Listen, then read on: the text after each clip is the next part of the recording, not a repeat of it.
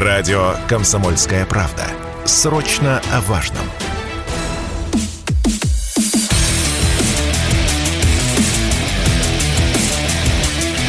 Программа с непримиримой позицией. Утренний Мардан. И снова здравствуйте, и снова в эфире радио «Комсомольская правда». Я Сергей Мардан. А теперь новости культуры. Прежде чем мы начнем говорить о культуре, я напоминаю, YouTube канал Мардан 2.0. Если вдруг вы не подписались, подпишитесь. Ну и, соответственно, а к вашим услугам два телеграм-канала. Это телеграм-канал Мардан, вы и так про него знаете. Там сейчас идет трансляция, можно там смотреть или слушать в фоновом режиме. А также телеграм-канал Русский доллар, где вчера я разместил ссылку на а, вчерашнюю программу одноименную «Русский доллар». Она выходит а, по вторникам.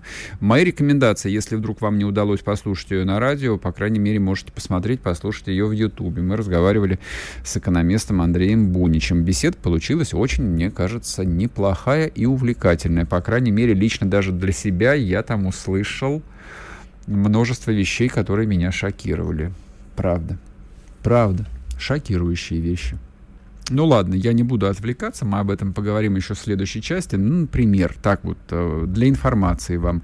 А Центральный банк Российской Федерации прогнозирует а, вывоз капитала вывоз капитала из России в этом году в размере 250 миллиардов долларов лишние 250 миллиардов долларов будут вывезены из России, из воюющей России в 2022 году. Так что, в общем, подписывайтесь, смотрите, слушайте, делайте выводы. Теперь про культуру. А, ну, вы же знаете, как я отношусь э, к людям, э, не поддерживающим э, специальную военную операцию, вот к тем, кто пишет всевозможные хэштеги «нет войны». Я к ним плохо отношусь, скрывать не буду. А, потому что вот а, единственный плакат, с которым я бы мог выйти в прямой эфир а, Первого канала, а, это был бы плакат «Да войне». Вот я 8 лет подсознательно мечтал выйти в эфир в прямой с плакатом «Да войне» вместо Минска-2. Поэтому а, мои мечты сбылись, ну, как бы реальность а, немного не соответствовало моим ожиданиям. В этом смысле я такой, такой же, как и вы. Но, в общем и целом, мир черно-белый, чего ж тут говорить. Хотя я с пониманием отношусь э, к людям, кто и переживает, кому больно. То есть тут э, какие могут быть шутки для огромного количества людей. Это и личные трагедии в том числе. Вот. А, но когда люди делают э, пацифизм своей профессией, у меня это вызывает, э, ну, наверное, вот подходящий образ ярость.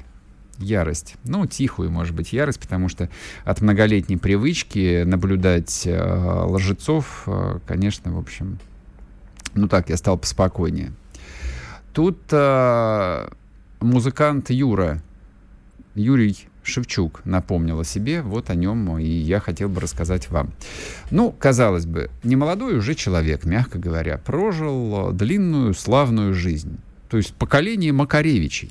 То есть уж кому-кому жаловаться на жизнь, там, на, ту, на власть, ну, точно не этим людям. Они примерно вот одна страта.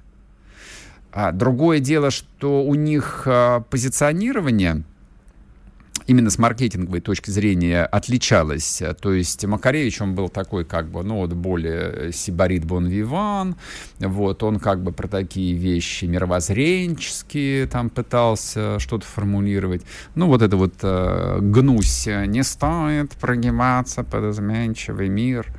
Вот, ну, всегда так, вот, аккуратненько ну, вот примерно такая же вот бессмысленная, э, фальшивая, очень такая лайтовая версия э, борьбы, примерно, она началась у него с песни «Марионетки». Это какой год? Это конец 70-х.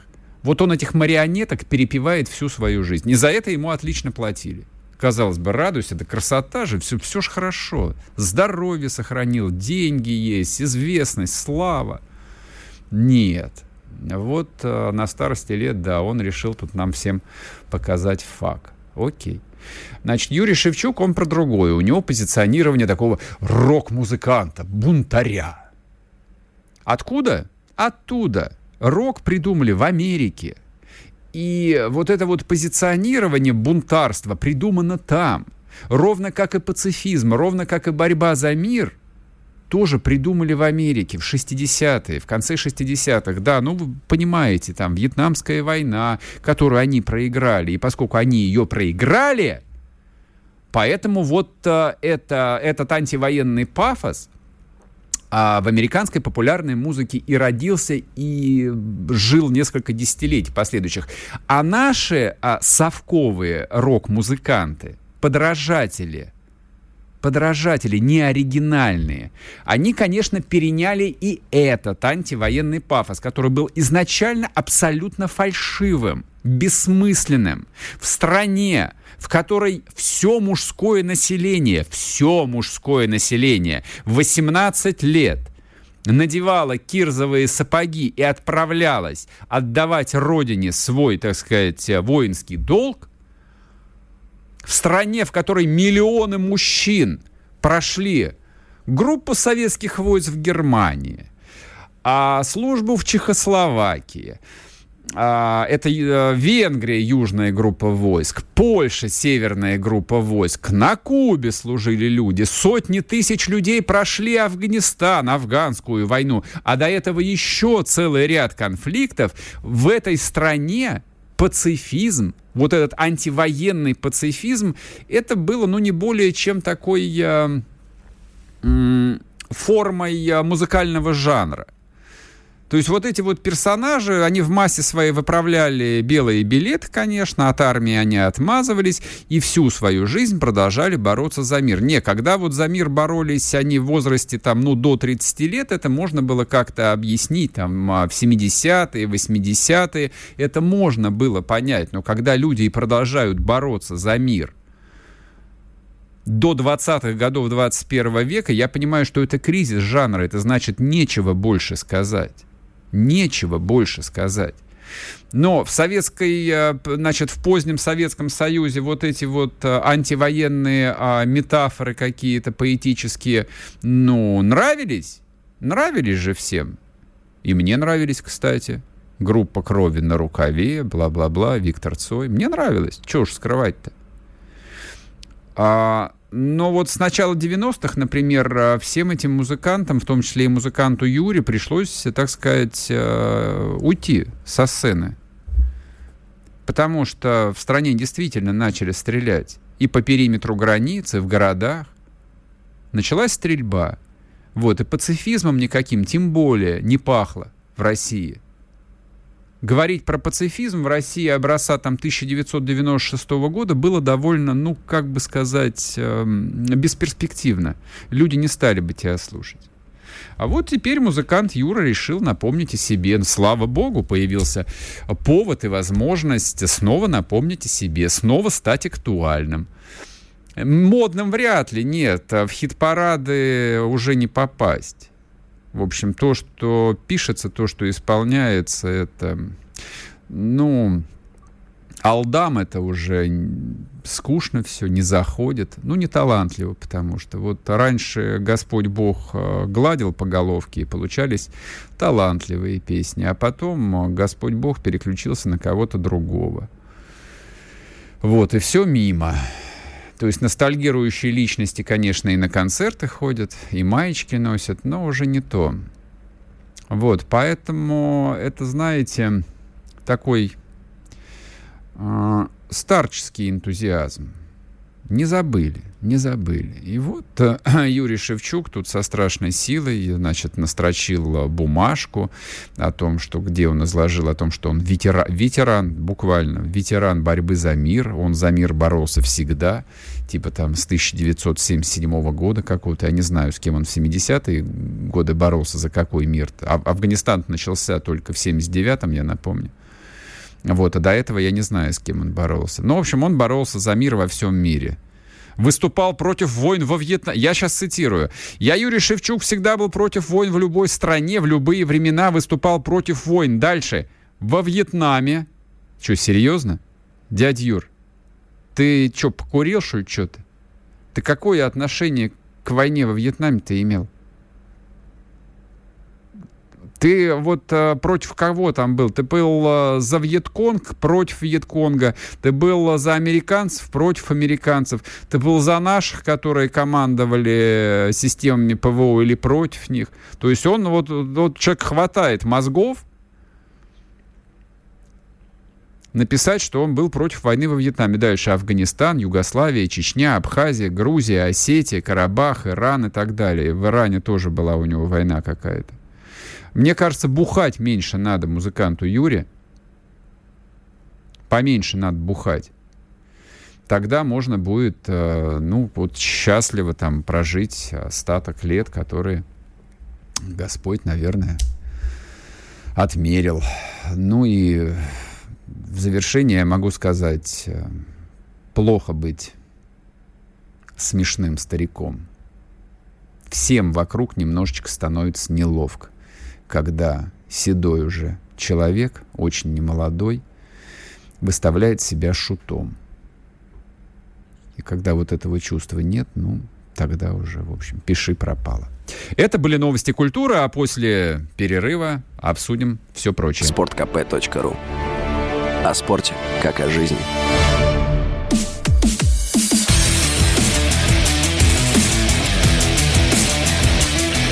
Программа с непримиримой позицией. Утренний Мардан. И снова здравствуйте, и снова в эфире радио «Комсомольская правда». Я Сергей Мардан. А, давайте поговорим про всяческих, всяческих, всяческих про право нации на, определ... на самоопределение хотел бы поговорить. Вот оно существует или нет? Вот э, это право нации на самоопределение, которое было придумано американцами, кстати, президи... американским президентом Вудро Вильсоном а, по итогам а, Первой мировой войны, мне кажется, это одна из тех политических химер, которые принесли совершенно неисчислимое количество бедствий э, и страданий за последующие сто лет. Хотя вот тот же Вильсон, он был, э, он был, кстати, профессором, гуманитарием, э, действительно гуманистом. Хороший был мужик-то. А, ничего плохого он никому не желал. Но на выходе получился чистый ад. Вот так вот бывает в человеческой истории. Итак, право наций на самоопределение.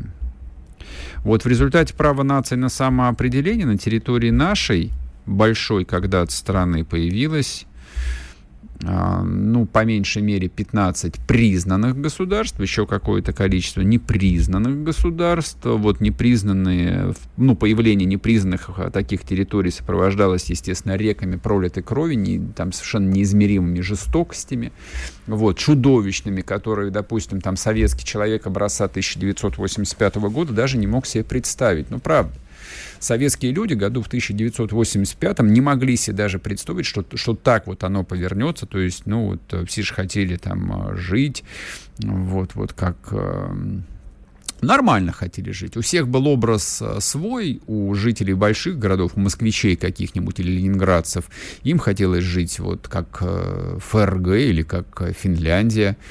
А люди в каком-нибудь Череповце, мечтали просто о том, чтобы колбаса и сливочное масло продавались в магазине. Люди в деревнях, в колхозах просто хотели нормальной жизни. А обернулось, видишь ты как. Я почему вспомнил про право нации на самоопределение? Вот в результате этого права нации на самоопределение на западных границах России возникли аж целых три государства – с населением там от миллиона с чем-то в Эстонии до там, каких-то там трех миллионов, по-моему, в Латвии. Вот, ну, собственно, вот а, само количество людей, живущих а, в неких политических границах, уже вызывает вопрос, потому что там знание а, истории человеческой цивилизации, оно подсказывает, что государство такая вещь не обязательная, оно должно обладать внутренней силой, оно должно обладать внутренним ресурсом, в том числе и человеческим ресурсом для того, чтобы вот э, защищать свои границы от э, соседей, там, конкурировать с соседями, с другими такими структурами. Ну, что получилось, что получилось. Итак, вот на наших, на наших границах, на западных, возникла в том числе такая страна, прости господи, как Эстония – мы их особо не поминали 30 лет, но если поминали, то таким удивительным образом мы ныли в основном. Вот огромная, большая Россия, богатая, кстати, Россия, а всегда, говоря о Прибалтике, почему-то ныла. А, ну, в периодами больше, периодами меньше, но вот эта вот тема про то, что там а, прибалтийские страны притесняют русских, не граждане, не дают паспорта, цвета и так далее. И, так. и это было настолько противоестественно всегда, это вызывало вот а, такое какое-то чувство неловкости у всех, что тема довольно быстро сворачивалась. Ну, потому что любой э, русский человек, ну, не может э, долго, по крайней мере, вот говорить о том, что его ну, его вот как часть большого народа, как часть большой тысячелетней истории может унижать э, вот нечто невероятное, вот непроизносимое, вот не, нечто странное в виде какой-нибудь Эстонии или какой-нибудь там Латвии. Ну, ну, тебе становится стыдно, и ты там переключаешься на какую-нибудь другую, привычную и более волнующую тему. Ну, например, там, мы сражаемся с Америкой где-нибудь, мы конкурируем с Америкой за влияние. Вот иметь такого врага, как Америка, это достойно русского человека, это достойно гражданина такой великой страны, как Россия. На меньшего врага мы, честно говоря, никогда не были согласны. То есть супостат должен быть гигантским, страшным, невероятно жестоким. Он должен грозить нам ни много ни мало как уничтожением полным, либо каким-нибудь игом, вот тогда мы этого врага признаем, мы его холим, лелеем, любим, уважаем, превозносим. И так было не только с Америкой. То есть в истории России было еще некое количество вот таких вот больших там исторических врагов, противников. Вчера мы об этом говорили. Давайте я еще коротко перечислю. Какие главные враги русского народа? Это, соответственно, немцы, татары, турки и американцы. Четыре. Четыре больших э, империи, с кем мы, в общем, вот э, разбирались и победили в конечном. С американцев еще не победили, но все равно победим. Как э, вот в такой модели мира можно всерьез говорить э, об Эстонии, я, хоть вы меня режьте, никогда не понимал. Но эстонцы упорно, и латвийцы, или латыши, я не знаю, как правильно говорить, и литовцы вот о, о своем существовании напоминали и напоминают. Непонятно с какой целью. То есть, чтобы что. Что произошло вчера? Вчера Прибалтика, значит, сначала закрыла границу, тоже звучит довольно комично. Эстония закрыла границу с Россией. Чем, как, кто там мог закрыть? Вот эти два, два эстонских пограничника могли закрыть э, границу? Хорошо. И из города Нарва они снес, у, у, увезли, ну, считайте, снесли памятник. Там стоял танк Т-34. Значит, если бы это произошло в каком-нибудь э, там любом другом, честно говоря, эстонском городе, об этом бы и не было бы никакого смысла разговаривать. Ничего нового. То есть то, что, эстон, то, то, что эстонское государство и Эстония как система ненавидит Россию и русских, вещь довольно привычная. Мы с советских времен, опять-таки, это прекрасно знали. Но мы говорили, в Прибалтике нас не любят. Но, кстати, говорили даже вот с каким-то уважением небольшим как-то нас, вот кто-то вот такие маленькие и не любит нас. Но речь идет о памятнике, который стоял э, в русском городе. Город Нарва. Русский город. И был он русским городом столетия. Он был построен русскими, он был русской крепостью. И потом вдруг, по чистому недоразумению, вот по какой-то невероятной инфантильности нескольких поколений руководителей нашей страны этот город перестал быть русским. Поэтому демонтаж э, советского памятника — это демонстративная, конечно, акция. Была абсолютно демонстративная акция — то есть люди в Таллине, которые принимали это решение, а там голосовал целый парламент, они вполне отдавали себе отчет. Они неплохо знают историю своей э, страны. Они отлично знают, э, что, на, что Нарва — это русский город. Они прекрасно это знают. Но они на это пошли. Логика не вполне для меня очевидна, честно говоря, потому что люди, как ни странно, теряют э, такую, ну, очевидную историческую перспективу. Они ее почему-то упускают э, для себя, вот для той земли, на которой они живут, которую они, скорее всего, любят. Но вот если бы депутатом эстонского парламента был бы я, вот я был бы каким-нибудь там маэстику Клоярвой, не знаю, как правильно. Вот, я любил бы свою родину, я там вот говорил бы упорно на эстонском языке. Вот что бы я хотел бы? Я бы хотел бы, чтобы все было мирно, чтобы моя там Эстония, она сохранялась в веках, чтобы она дальше мирно, спокойно жила, чтобы ее никто не трогал, вот, вот чтобы никто не лез. Даже финны, которых они считают за один народ, чтобы тоже по возможности не лезли. Но вот зачем бы я стал а, засовывать заточку в почку огромному, страшному, агрессивному русскому соседу. Зачем? То есть убить ты его этим не убьешь. Ранить тоже не ранишь. Разозлишь.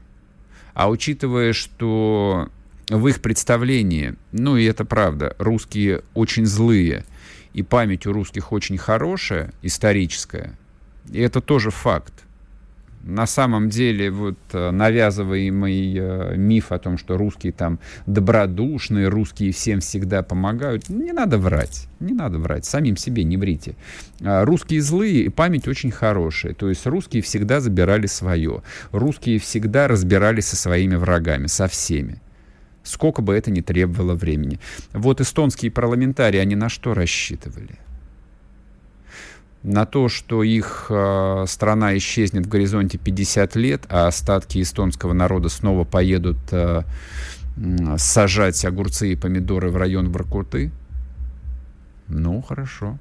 Ладно. Но я в этом, честно говоря, логики не вижу. Поэтому мне жалко, конечно, советский танк, но я точно не стану здесь ныть э, ни про какую русофобию. Хорошо, мы э, зарубочку на память себе сделали, дорогие наши бывшие э, соотечественники. Мы не забудем. Вы забудете, мы напомним. После перерыва продолжим, не уходите. Радио «Комсомольская правда». Мы быстрее телеграм-каналов.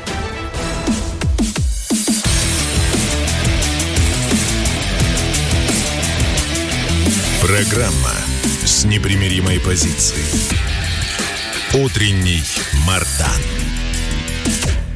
И снова здравствуйте, и снова в эфире радио «Комсомольская правда». Я Сергей Мордан. Напоминаю вам, что трансляция идет на YouTube-канале Мордан 2.0. Если не подписались, подписывайтесь. Если смотрите трансляцию, присоединились к трансляции, не забывайте нажимать кнопку «Нравится». Подписывайтесь на телеграм-каналы Мордан и телеграм-канал «Русский доллар». Это одноименная программа, которая выходит на радио «Комсомольская правда» по вторникам. Вчера был свежий выпуск.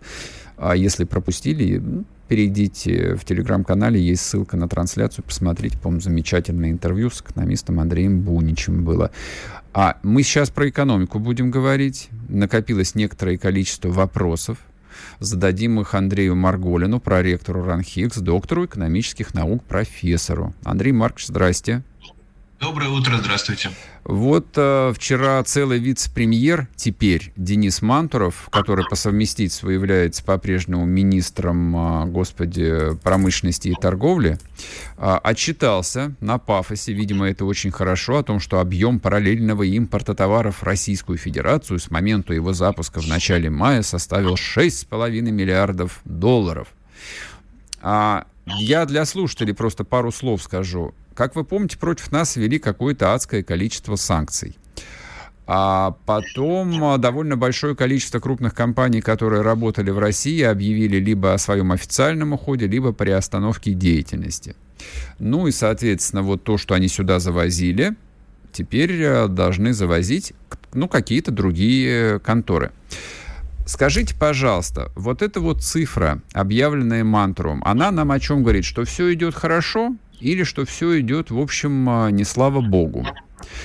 Сразу второй вопрос вам задам, чтобы не перебивать, задам, чтобы не перебивать. А, вот эта вот а, система официальных импортеров, а, насколько она была оправдана до начала СВО, и вернется ли она, когда все это рассосется. Либо мы будем жить как Америка, где любой э, субъект экономики может производить все, что угодно, импортировать все, что угодно, и государство в этот бизнес не лезет. Прошу вас. Э, ну, прежде всего, давайте поговорим немножко о цифрах, которые вы назвали. Вот 6,5 э, миллиардов долларов. Это много, мало, хорошо, плохо. Ну, прежде всего, нужно э, понять, что прогноз по году – это порядка 16 миллиардов долларов. А общий объем импорта по тем прогнозам, которые есть, это 308 миллиардов. Mm-hmm. Ну, то есть мы видим, что э, общий объем параллельного импорта в его структуре это примерно 5%. Э, на самом деле это достаточно ощутимая цифра, э, и она объективно необходима, потому что если, например, вы еще вчера совершенно легально приобретали какие-то виды товаров, а сегодня вы лишены возможности это сделать, естественно, это создает для экономики определенные проблемы.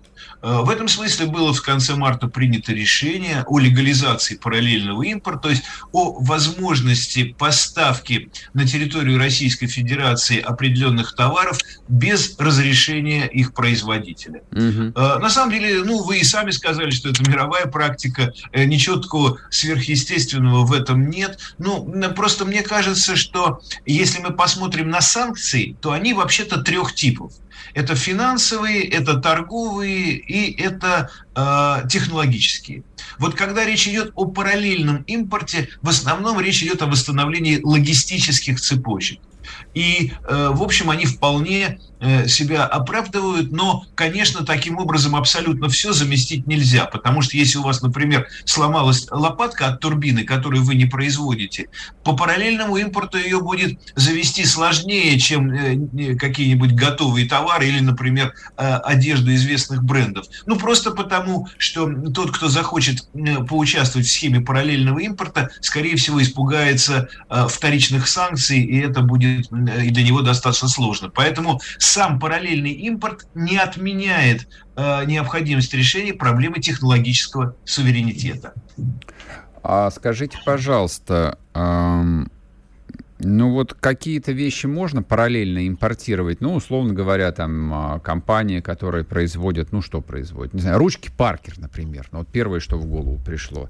Вот раньше у них тут был офис, они их как-то дистрибутировали, вели рекламные кампании. Потом, насколько я знаю, там объявили о том, что они с рынка уходят. Ну, уходят, да и черт с ними, господи. Там любой э, предприимчивый э, предприниматель приедет в тот же Дубай, купит на складе этих чертовых ручек Паркер, Паркер привезет сюда и продаст, как было в каком-нибудь там 93-м году. Вот это вот а, параллельный импорт, который там замещается достаточно легко и регулируется рынком. Но есть ведь а, там товары, услуги, которые параллельно импортировать проблематично. Там сложная техника, лифты, допустим, те же. Вот крупнейшие производители лифтов объявили о том, что они уходят из России. И и, и, и с этим как быть? Ну, это вот ровно то, о чем э, я тоже пытался сказать. Э, далеко не все можно заместить, и поэтому для нас критически важна э, вот проблема технологического суверенитета, которую мы будем решать. Потому что если у тебя чего-то нет, а? ты э, вообще какой выбор э, имеешь? Ты можешь это либо все-таки купить какими-то окольными путями через параллельный импорт, что сложно в ряде случаев, либо произвести это у себя. Угу. Но произвести у себя какие-то сложные вещи э, за один день не получится. Это не рынок ценных бумаг, где вы в течение одной торговой сессии практически полностью можете э, поменять то, что у вас есть на какие-то другие виды ценных бумаг. Это необходимо такое производство наладить наладить. Для этого нужны кадры, для этого нужны деньги. Э, ну, в общем, это действительно очень сложная проблема. Поэтому, ну, э, от того, насколько быстро мы будем поворачиваться, э, будет зависеть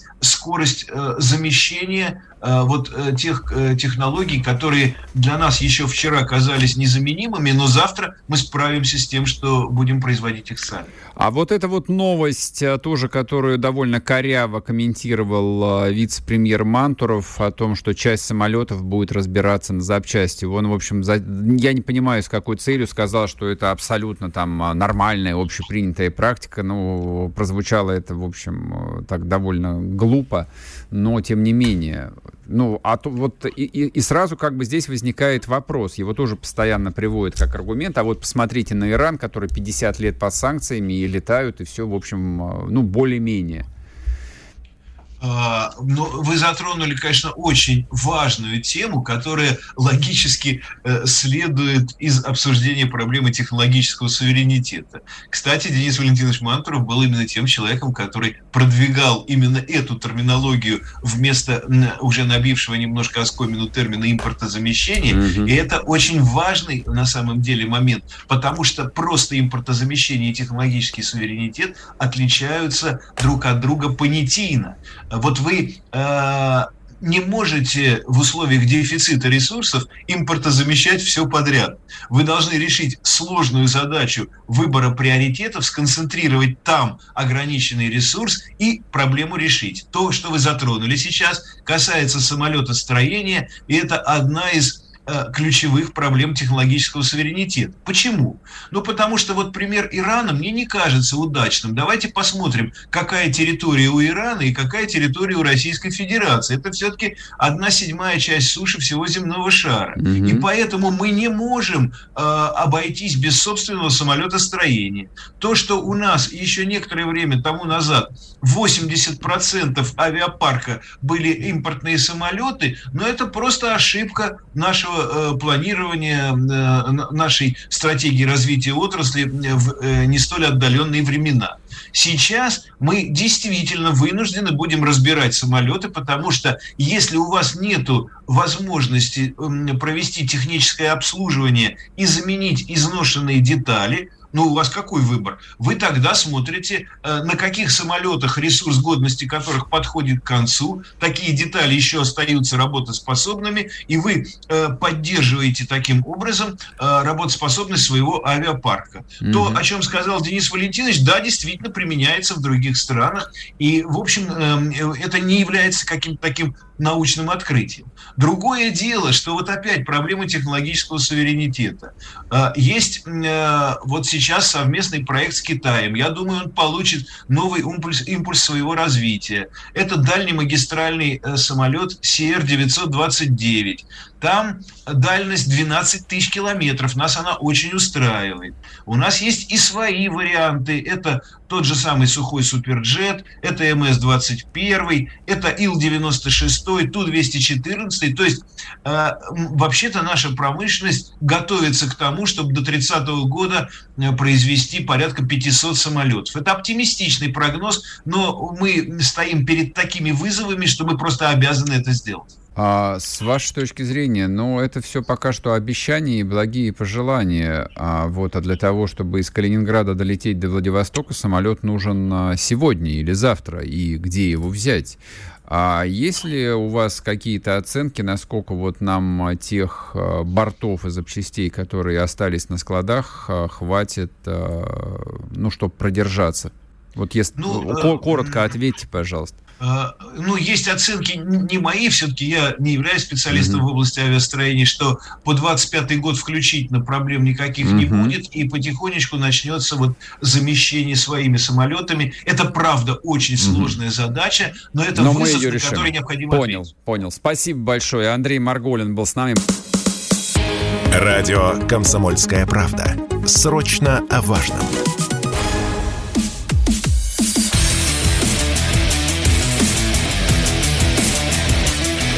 Программа с непримиримой позицией. Утренний Мардан. И снова здравствуйте, и снова в эфире радио «Комсомольская правда». Я Сергей Мордан. А, слушайте, ну вот а, несколько актуальных новостей я хотел бы вам а, сообщить. Дальше сегодня в течение дня коллеги мои, наверное, будут, в общем, дополнять новости. А, в центре Маринки начался штурм. Да-да, та самая Маринка. Вот. Так. А, вот еще прекрасная новостюшечка. Давайте, давайте поговорим про нее. Значит, а, по поводу информационной войны я хотел бы вернуться вот к этой теме. А, вчера даже, не помню, по-моему, в телеграм-канале даже я кратко откомментировал а, текст, который опубликовали мои коллеги на сайте Ридовка. Информационная война. Собственно, вот э, лишний раз э, я вспомнил об этом, ну, после вчерашних новостей по, там, э, о диверсионных атаках, взрывы лэпов и прочее, и прочее, и прочее. Вот здесь же что мы упускаем, что как бы вот выпадает из дискуссии, из обсуждения. Никто не говорит о том, что в том же Джанкое взорвался какой-то гигантский склад, на котором мы потеряли 100-500 тысяч там ракет, снарядов, бла-бла-бла. Нет, на самом деле это всего лишь один из артиллерийских складов который был атакован. А болезненно это для нас? Да, болезненно. Но что важно? Вот, что важно? А, а, Украина а, удивительным образом ведет гибридную войну. И, как мне кажется, они этой гибридной войне действительно во многом научились у нас. Но поскольку мы один народ, говорим мы на одном языке, мы воспитаны на самом деле в одной культуре, кто бы, в общем, там не издевался над собственным сознанием, употреблением всевозможного речи-кряка, все равно примерно один и тот же код, одна историография, одни книжки, одни источники.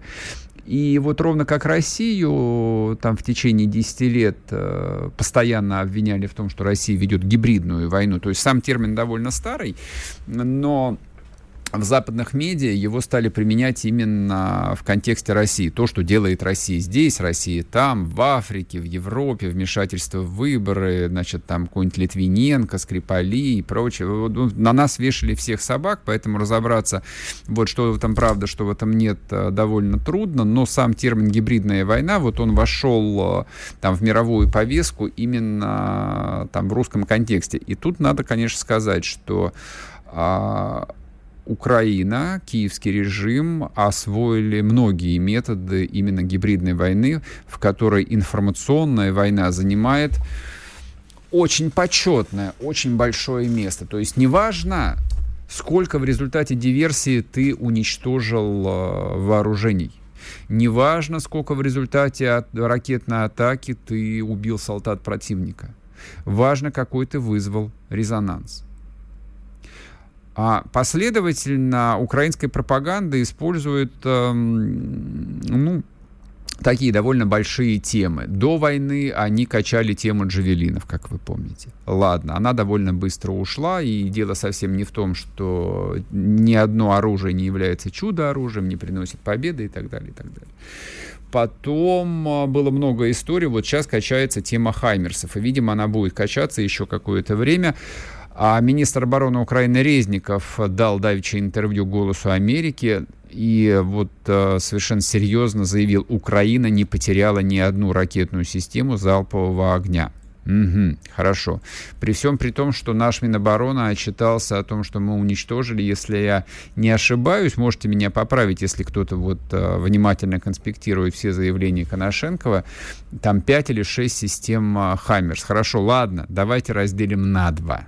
Ну, на два, я согласен. Вот все всегда, во всех войнах всегда преувеличивают потери противника.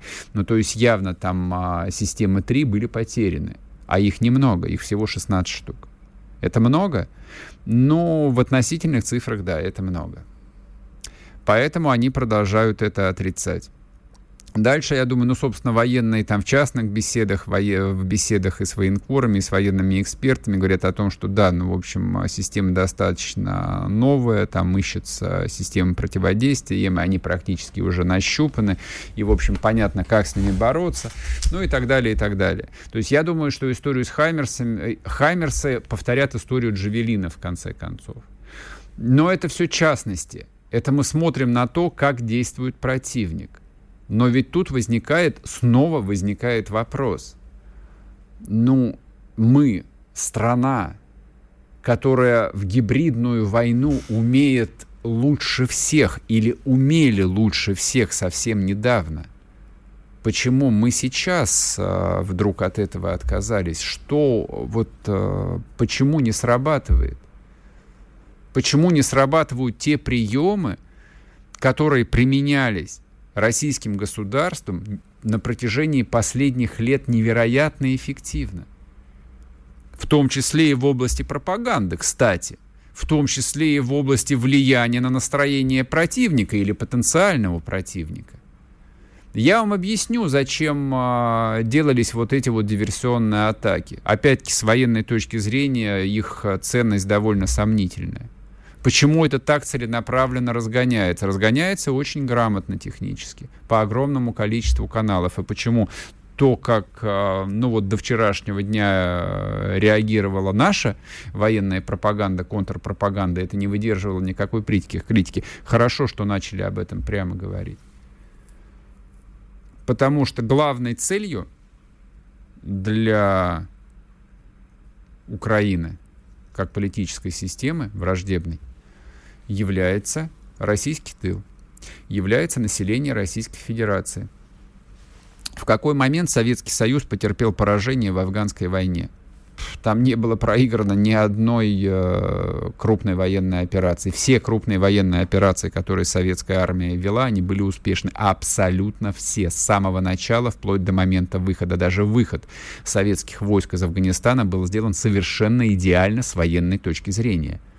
Ну, вот как бы если учитывать, конечно, уровень состояния техники того времени.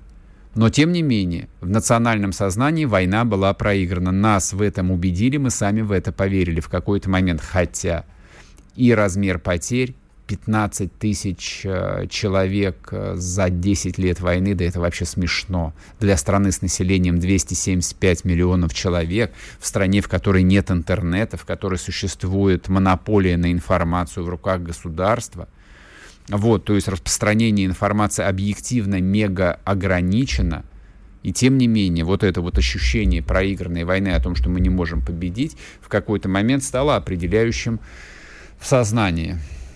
Ну и Горбачев, э, ладно, не буду углубляться, эту войну закончил. И она осталась в нашей истории как война проигранная. Это, собственно, вот та военную цель, которую ставит перед собой Украина, которую ставит коллективный Запад. Нет, никто не рассчитывает на то, что им удастся разгромить э, российскую армию на полях сражений. Дураков нема, никто в это не верит. Но они верят в то, что бесконечное затягивание конфликта, нанесение ударов по самым таким вот незащищенным э, и очень, как бы это сказать, психологически ранимым точкам в конце концов сломает переломит настроение внутри России, и народ начнет отвергать СВО, народ начнет роптать тихо внутри себя, ну а дальше дело техники. Вот, собственно, про что это идет. А, и продолжать двигаться вот по этой колее, лишь констатируя, что враг ведет информационную войну, нет, это неверно. Вот лично у меня возникает вопрос, а где контратаки, где информационные контратаки? Почему, почему мы не занимаемся тем же самым? Объективно, ведь, э, собственно, а что, мы на другой планете находимся? Мне кажется, нет. То есть, если нам а, навязывается гибридная война, а я подчеркиваю, нам навязывается тотальная гибридная война, и в этой войне Украина намерена победить, кстати – Запад в этой войне намерен победить нас. а, несколько советов, что можно было бы сделать, если вдруг меня а, слушают и смотрят специальные люди, руководители. У меня есть несколько идей. Извините, пожалуйста, подсказываю. В рамках гибридной войны что можно было сделать за последние почти 6 месяцев? Например, можно было расстрелять британских наемников, которых осудили в ДНР. Можно ведь было? Можно. Это был бы сильный психологический ход? Невероятно сильный. Это взорвало бы просто западное общественное мнение.